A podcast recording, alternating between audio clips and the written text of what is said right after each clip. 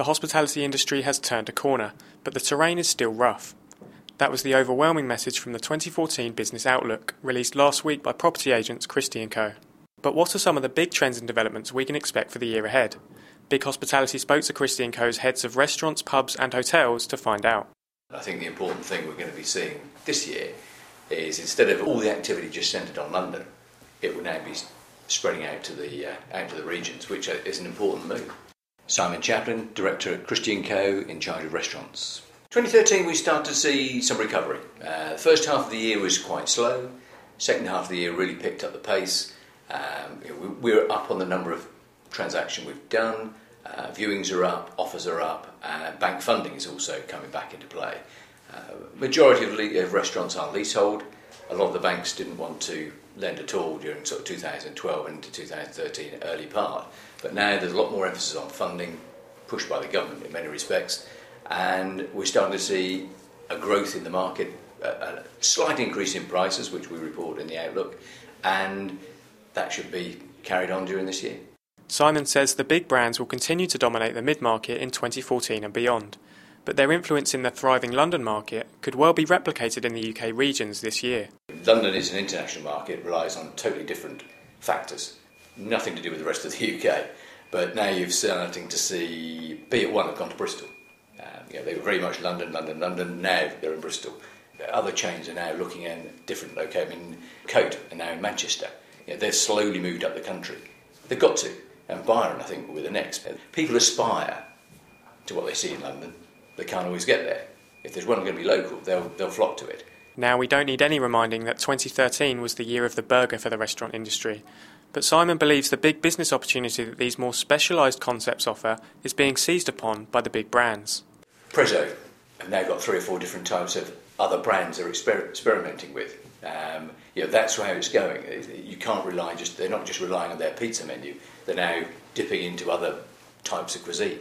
And you've got some very specialised types of food coming out now. Um, some will work, some won't. You know, pulled pork being one of them. You know, right, we're just relying on barbecue, we're just relying on this. Whereas before that would encompass, it would be part of a range of a menu. Now it's very specialised.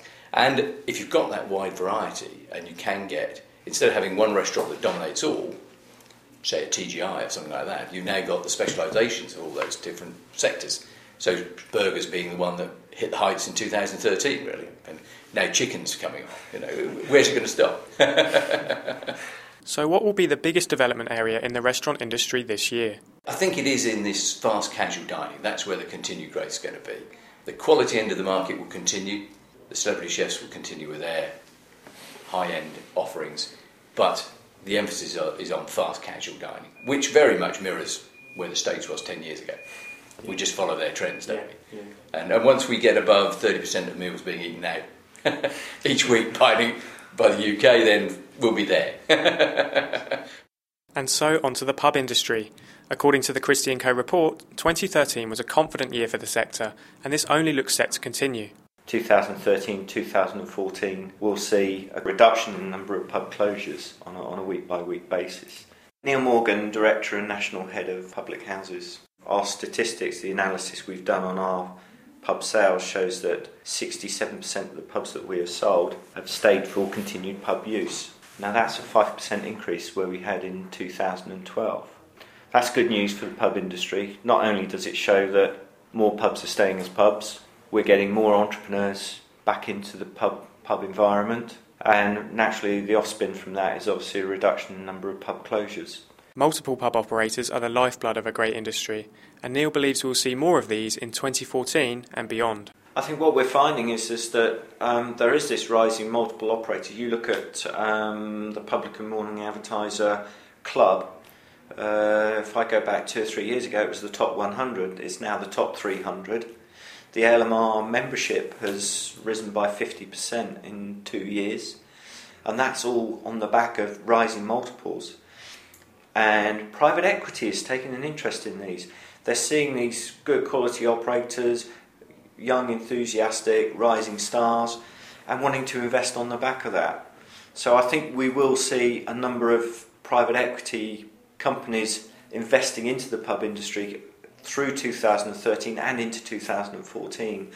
And there will be an expansion programme going on by a number of the multiple operators. Food remains the driver for the pub sector, but as Neil points out, it's the establishments that position themselves as community assets that will succeed against what remains a difficult backdrop.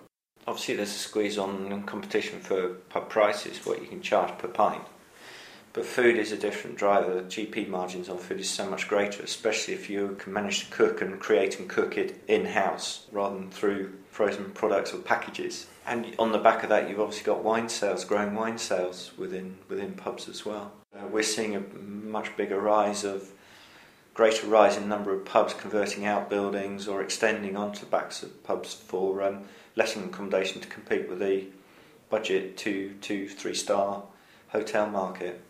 So it's about. It seems to be about then pubs in the current market being more than just a pub in a sense, and being a hotel in a It's, sense. it's a community asset in terms of providing great quality food, creating a pub atmosphere and environment, getting people away from their homes, and just, just making it more of a friendly environment to, to eat and drinking, and at affordable levels.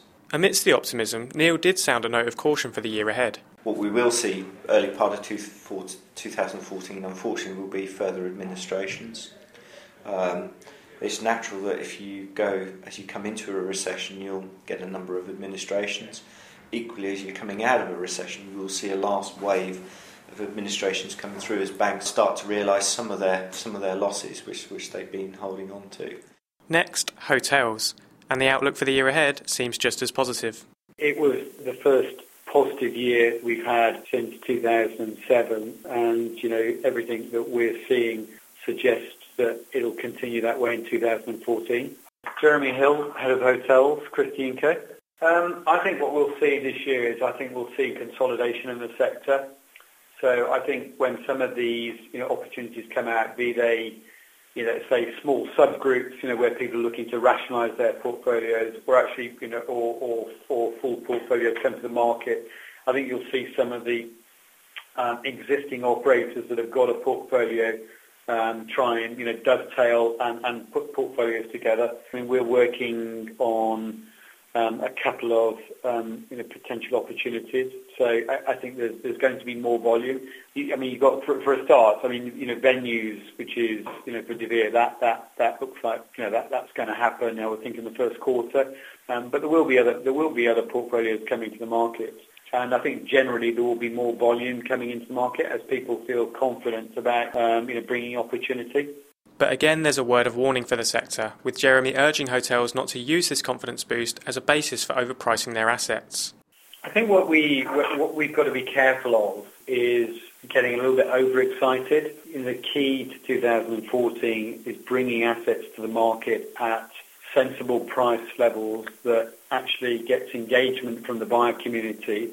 Now, what we what you know will really affect the market is if people from our industry you know start getting carried away with pricing. For Big Hospitality's full report of the Christie & Co business outlook, check out the link at the bottom of this article.